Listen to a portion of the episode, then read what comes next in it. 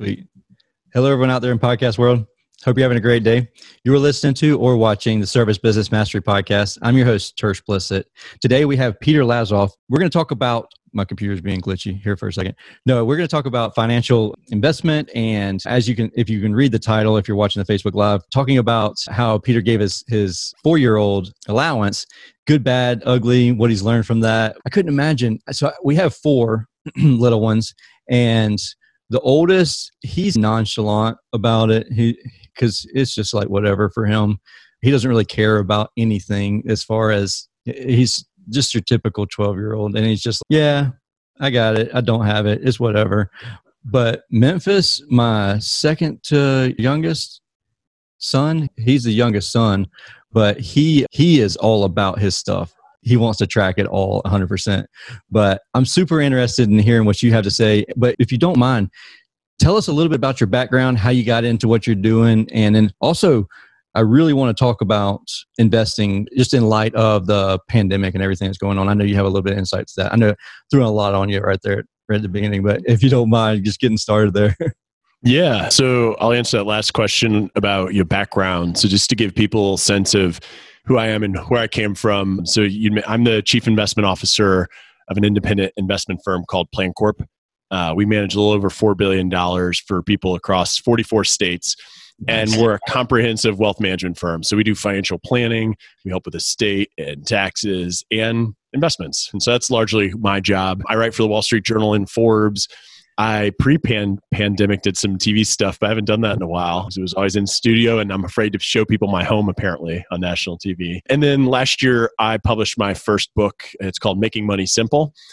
And in that book, like many of my communications, I just try to take topics surrounding finances that are both relevant to the average person and simplify them as much as possible.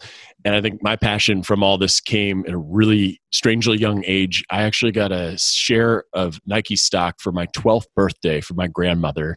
And I generally point to that as being where this all started for me in terms of interest level. Just because as a 12 year old, I was into video games and uh-huh. toys and stuff. And you get this share stock and think, what is this? But my Nike stock split almost immediately, and I was getting dividends in the mail, and I was totally hooked. I thought it was so cool. I mean, a lot of my studies in college were focused on this just because finances are not really rocket science, and there is a way to be successful. It's like a puzzle that you can solve, and there is a way to do it correctly. There is some subjectivity here and there, but that's a little bit of the background on who I am and where I am today. And Tersh, thanks again for having me. I'm excited to do this with you. Yeah, absolutely. Uh, we are live on Facebook too. So if anybody has any questions, feel free to reach out and ask questions, and we'll ask them here live. But with that being said, tell us a little bit about your four year old who's now seven. Is that correct? Yeah, that's right. Three years ago now, I guess, maybe a little bit more than three years ago, I had written an article called Why I Gave My Four Year why I gave my four year old an allowance, maybe why and how. Yeah. And what's really interesting is, like many older children, they tend to be more verbal than the younger ones because parents have time to pay attention to them. You mentioned you have four kids. I have two boys. Uh, we love them all equally, but that first child gets the undivided attention, and his verbal skills are really great. By the time he was four, he was asking a lot of questions about money and I never really got a formal education on money as a child. I did mention getting these stocks, but most of it was self learned um, until I got to college, until I became a professional. But my parents weren't super intentional. And so I went out and read a bunch of research on the right and wrong ways to give an allowance. And the general thing I found is that there is no right age to start, and you can't start too early. But the big suggestion was start when they're asking questions. So if you just throw your four year old some money and they never were talking about money before, it's probably not going to be that effective.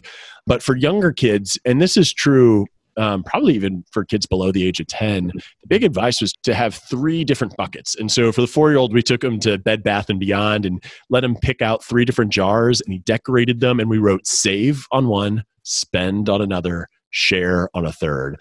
And the going rate, according to a lot of research, was 50 cents to a dollar for each year of their age. Since he was the only child at the time, we opted for a dollar per year and he'd get a $1 raise on his birthday. And so we the only requirement we made out the gate was that he put half of his money in save so he put two dollars in save, one dollar in spend, and one dollar in share. And when he got a raise, he'd be allowed to do whatever he wanted with it. What's interesting is on his seventh birthday, his birthday fell on a Saturday, and he usually asks for his allowance on the weekend because that's just when I have it and yeah. thinking around it.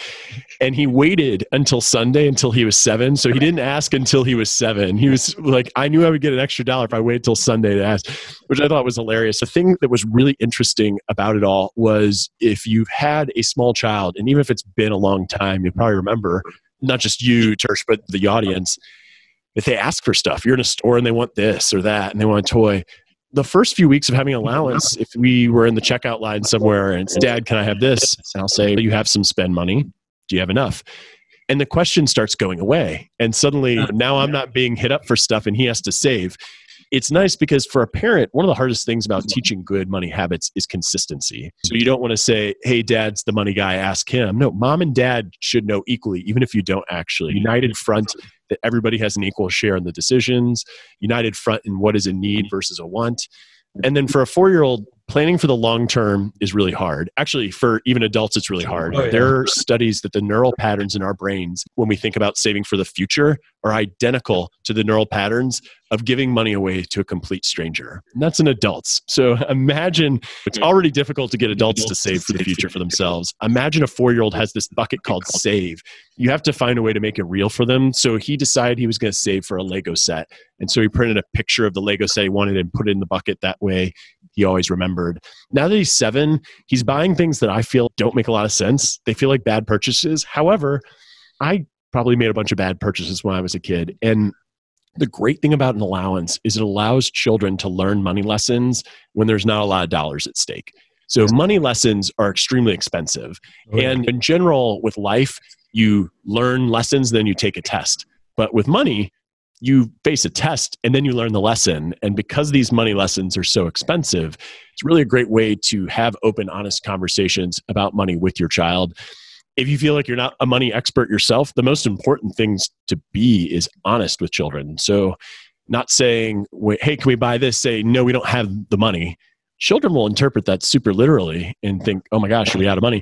No, that's not a high priority for us. We need to, we can't spend money on stuff like that because we want to have enough money for the house and for our food. And grandma and grandpa in our family are retired and we talk about retirement. Grandma and grandpa don't have to work anymore because they put a lot in their save bucket to retire. And mom and dad, we do that too. We put a big amount of the amount of money we make into save so that one day we don't have to work and we can buy your kids ice cream and toys the way that they do. So the it's i probably should do a follow-up article to that original one with the good the bad and the ugly.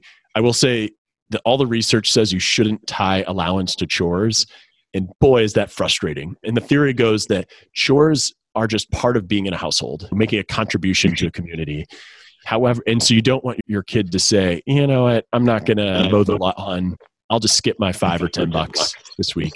So that's what you're trying to avoid. However, at this early stage, it now we're just battling him to do chores. So I would love to somehow tie the allowance to chores.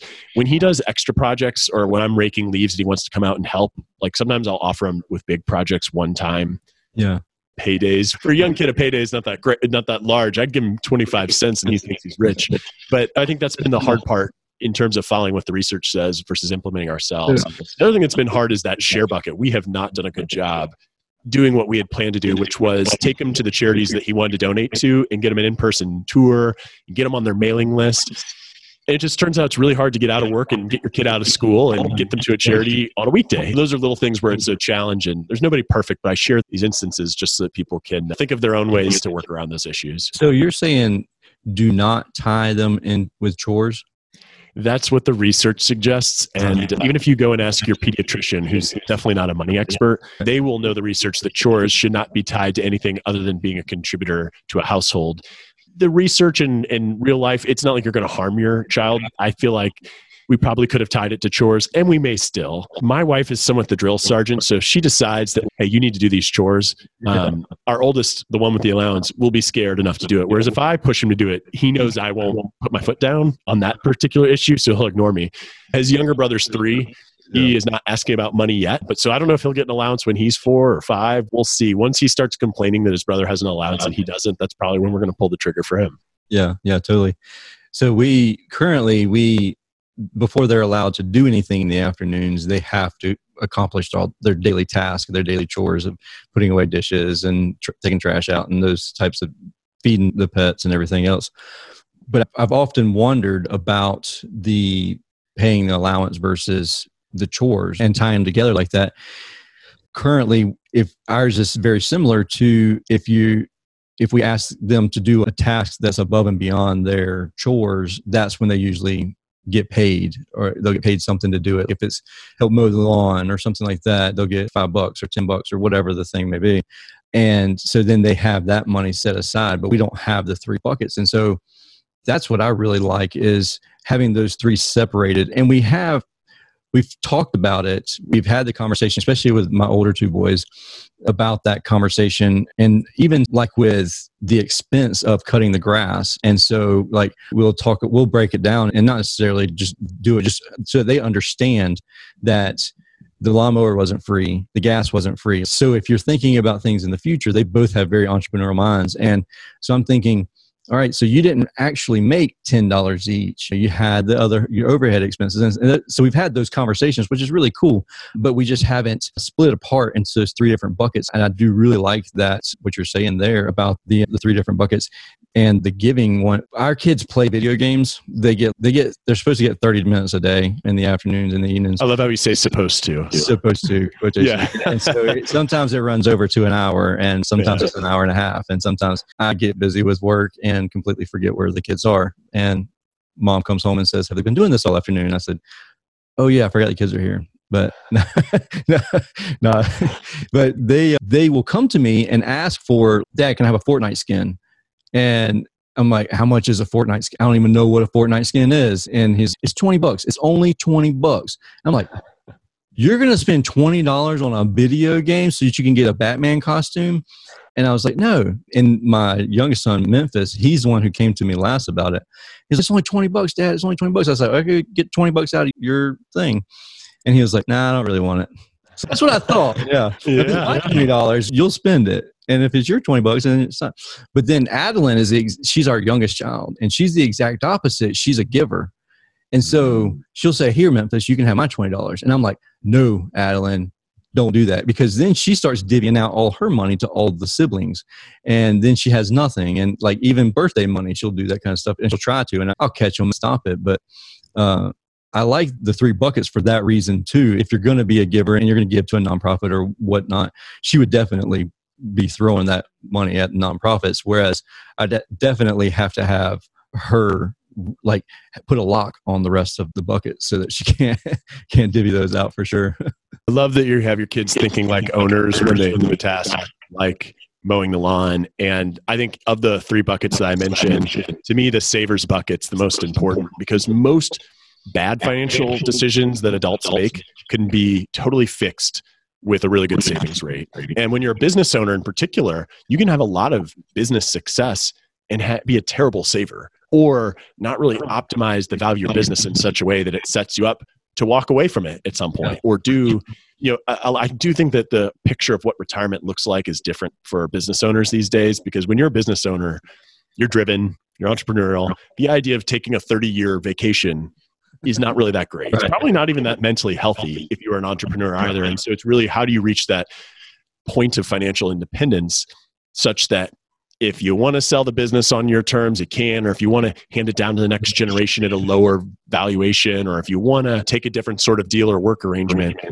you can do that. And so I think that savers piece is so important to instill early. I actually love that you have that owner's mentality. A lot of, uh, of the employees that I work with I always think, gosh, if they just thought like owners, they would see this so much more clearly. And the ones that are going places are the ones who think like owners. So that's really cool that you do, that, you do that.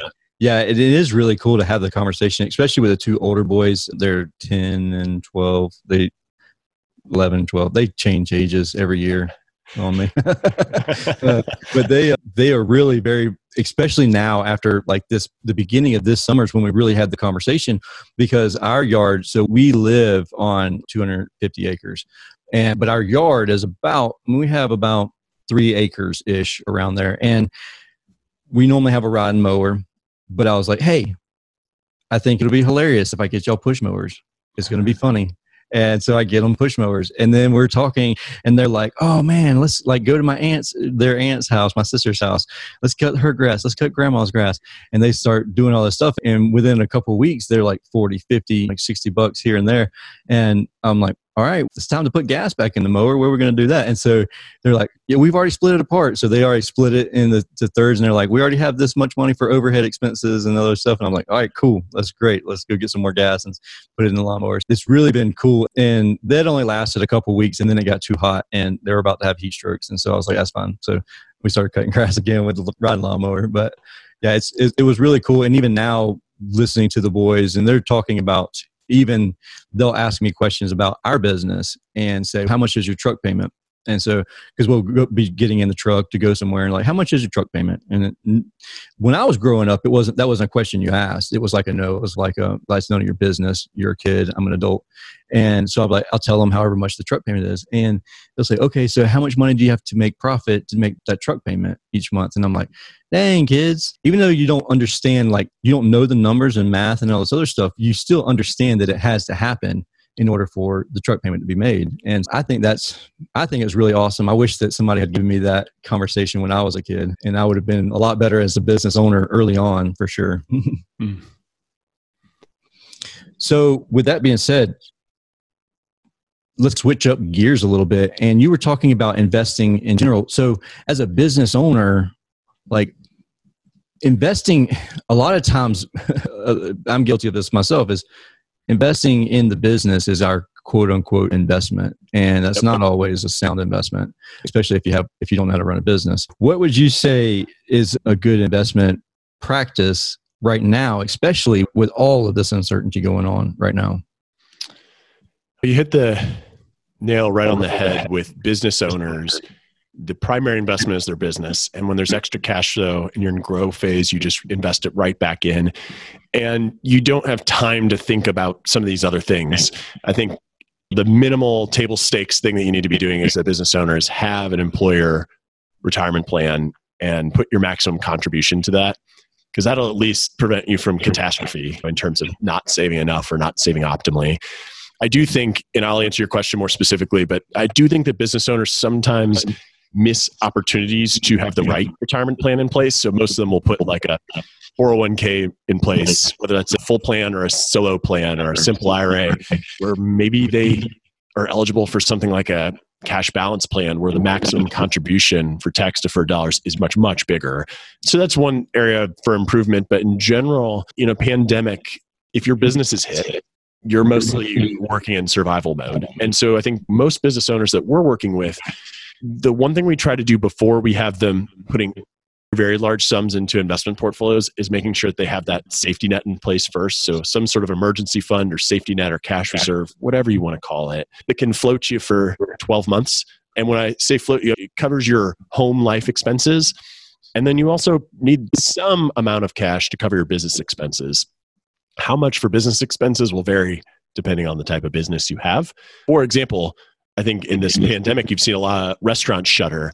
But if you were a restaurant owner and you had 12 months of cash to keep your restaurant going, that would have been insane. That's not how the economics of restaurants work. So, obviously, how much you keep for the business is different. But for your personal self, 12 months, I think, is what you ought to be shooting for. It gives you a lot of flexibility when it comes time to buy insurance, when it comes time to make investments. And when you have to make tough business choices, knowing that your financial house is in rock solid shape is really important.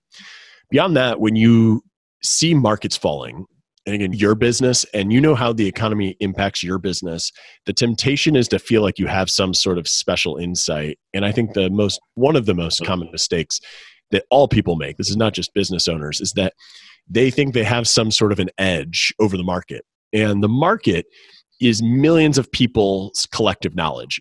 When you get a large enough group of independently thinking people guessing about the value of something, what tends to happen is there's two pieces in every guess there's information and there's air. And in a big enough group, the air tends to cancel itself out and you're left with information. And in the stock market, there's billions of dollars, like I think there's half a billion, five hundred billion dollars roughly traded a day with really smart, motivated people. And I assure you, they know more than you do. Um, they know more than I do. And I sit here at the Bloomberg terminal. You have firms with PhDs and CFAs, and data comes so quickly that there is nothing that the big money doesn't. And so trying to remember what is your edge as an individual. Your edge as an individual is that you don't have to report earnings to anybody. You don't have to share your performance on a quarterly basis.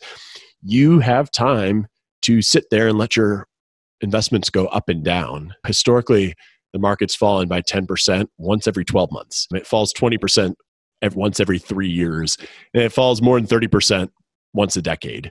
So falls are pretty normal. We're in the midst of something where the market fell, it recovered quickly, all that happened a lot more quickly than normal.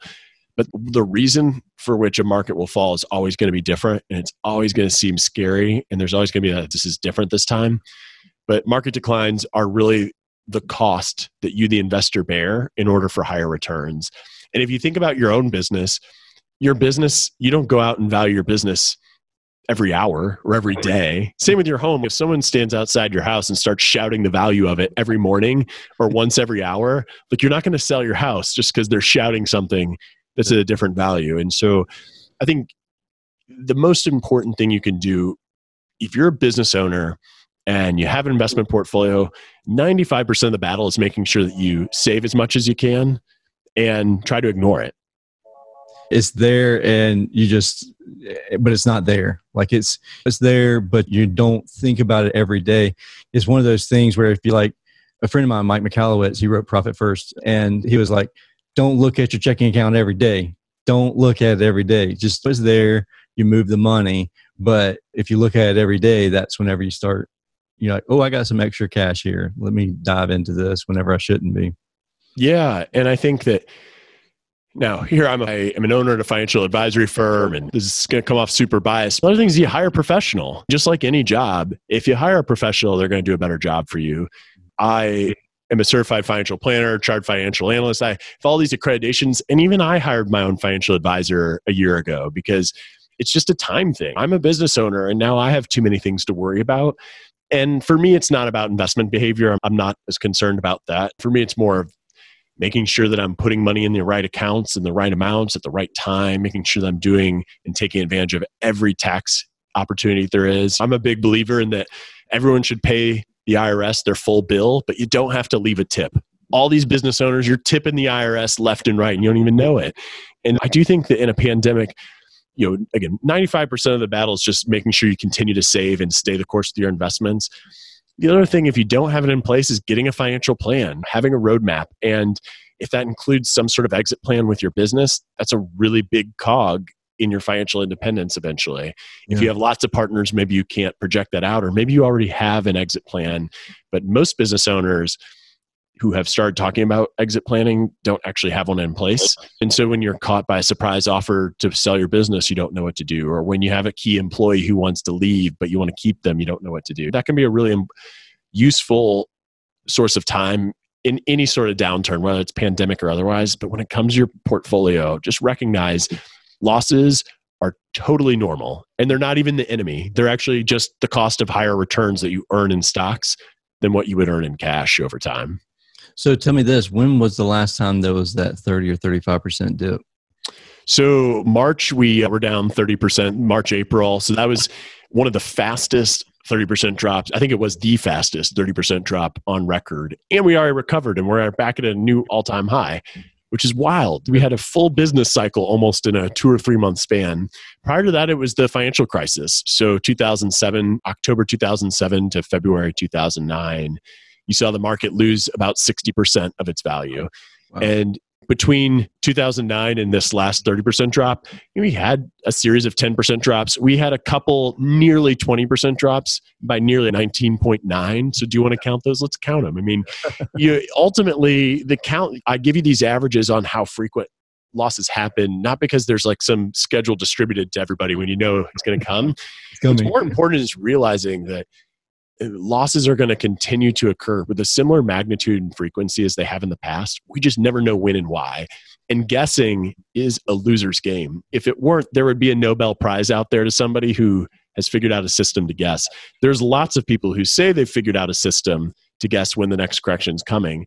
But again, they're not Nobel Prize winners. And it's because everyone, there's more research showing that people are terrible at predictions, not just in investments, in science, in weather, in sports, in politics. There is really extensive research that we're just bad predictors of the future because the future is wildly uncertain. And when there's a wildly uncertain future, the only rational way to make decisions is using probability. And you look at things that are going to give you the highest chance for success. And at the simplest level, when it comes to investing, and this is really just the basics, it'd be great. We could save for all of our goals, just put it in cash and not have to worry about it but we have to compete with inflation. Plus, if we don't get compounding returns from investments, we our savings rate would have to be enormous to save enough to ever retire, reach any goal. And so, you're really just trying to beat inflation without taking undue risk. And you look at all the investing greats, you'll see them say similar ways that the key to investment success is just minimizing mistakes.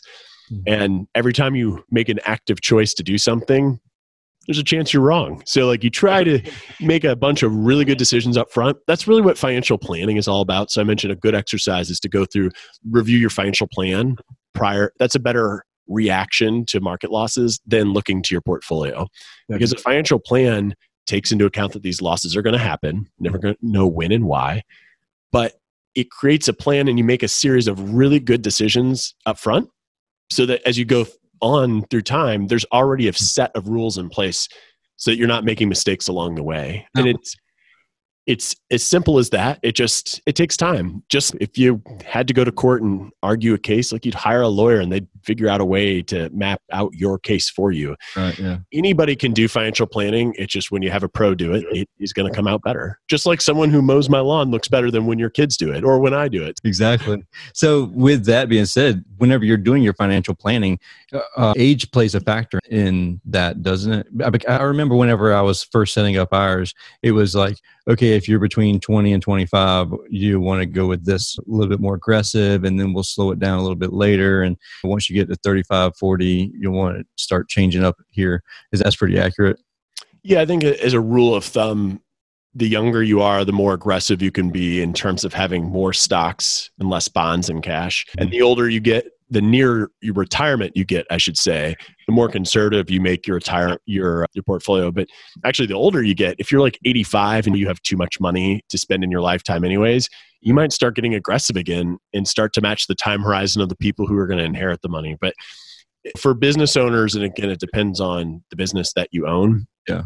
The biggest variable for your success is often going to be what's your business worth right when you're done so we should get appraisal on the business like an actual uh, cash valuation of it so what we do is we actually have a separate business line called exit strategy advisors. And sometimes if someone's not really it's a flat fee. It's meant to be candidly a loss leader for us. You do a real cheap playing thing and hopefully you become a wealth management client of ours. But let's say you don't want to go through that process.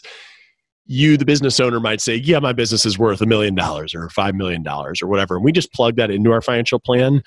But th- sometimes you'll reach a certain point where that one cash flow is the difference between success and not. And then we'll push to say, let's do some exit planning. And so you will have some appraisals done. You'll look at similar, and it also depends on how you plan to exit. So again, selling to a private equity firm is probably going to get you the highest value. Selling to your kids is going to get you the lowest value, and it's a way to gift your kids. Selling to key employees slowly over time can get you a lower value. So it's what is your desire as an owner to pass the business? How do you want to be involved once it's passed? Do you want to just be acquired by a competitor and you don't mind that your name goes away, or you want your name to be on the door forever? You know, those are all things that impact value once you have the structure of an ideal exit and maybe you plan out two or three different maps for what an ideal exit looks like then you do appraisals because again the value for which you realize this will change and how the taxes would work, would work with these different exits those are all going to be a little bit different and then you plug those into your financial plan and now you have a little bit more clarity in what the future may hold.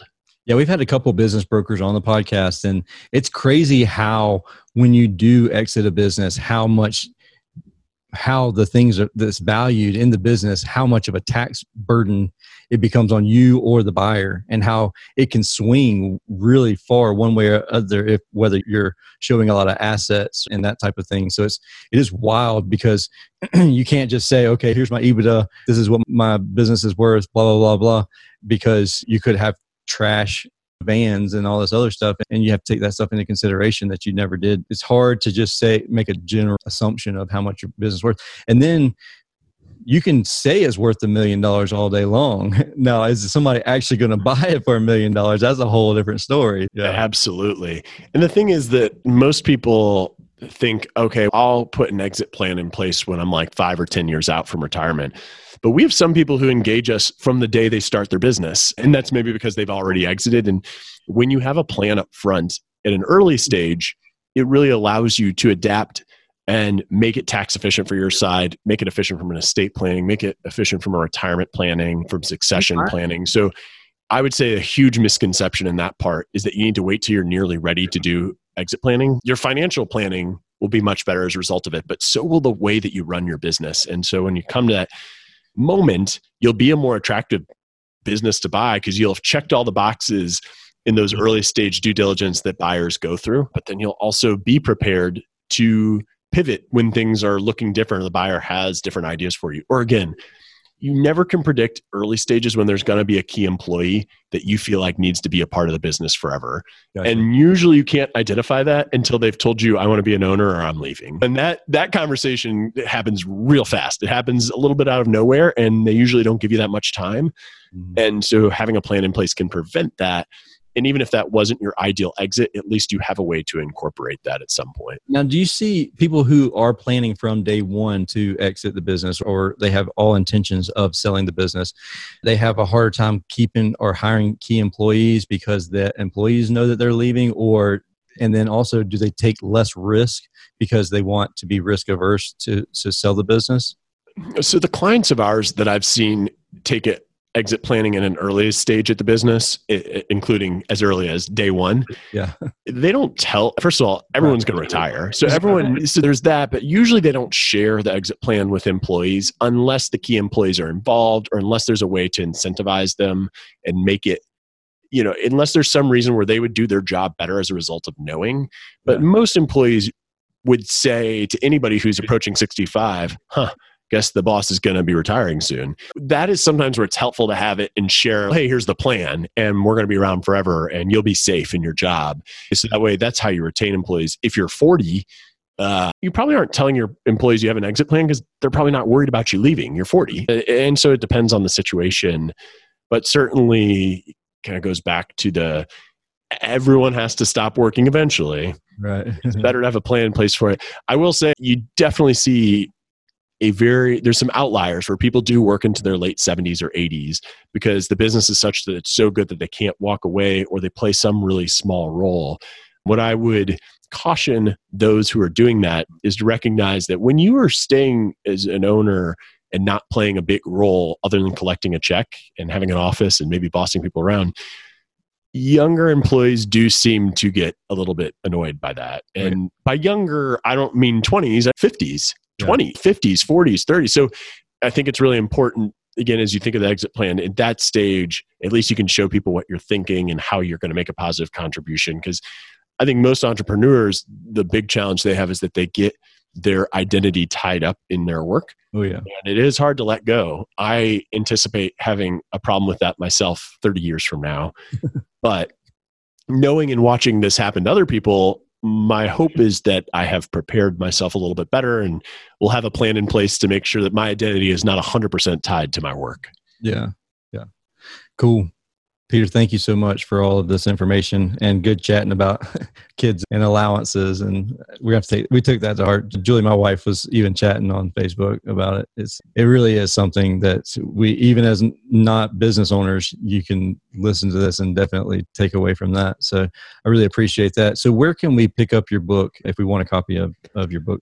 Yeah, so my book, Making Money Simple, the easiest place is obviously Amazon, but it is still in bookstores, not in every location just because it's been out for a little while now, but Amazon, you look for Making Money Simple. If you want other resources, I've also designed like an eight question quiz that the outcomes will then send you resources tailored to the way that you answered the questions. You can just go to startmyplan.com to go through that. And uh, that not only sends you resources from me, it sends you some other resources from the firm as a whole on topic areas where maybe I'm not. It's not my swim lane or my area of expertise, so to speak. And then if you want more content from me, everything I do eventually ends up on peterlazaroff.com. And if you can't spell Lazaroff, you can Google it and it will probably fix it for you close enough that you find your way there. Cool, Peter. I appreciate it. Thank you so much again for coming on the show. Yeah, thanks, Tersh. I appreciate it. This is fun. Absolutely. And for anybody that's listening and watching, thank you again for listening to the Service Business Mastery Podcast, the podcast focused on service business owners, managers, and technicians who are considering becoming business owners themselves. Until we talk again next week, have a wonderful day.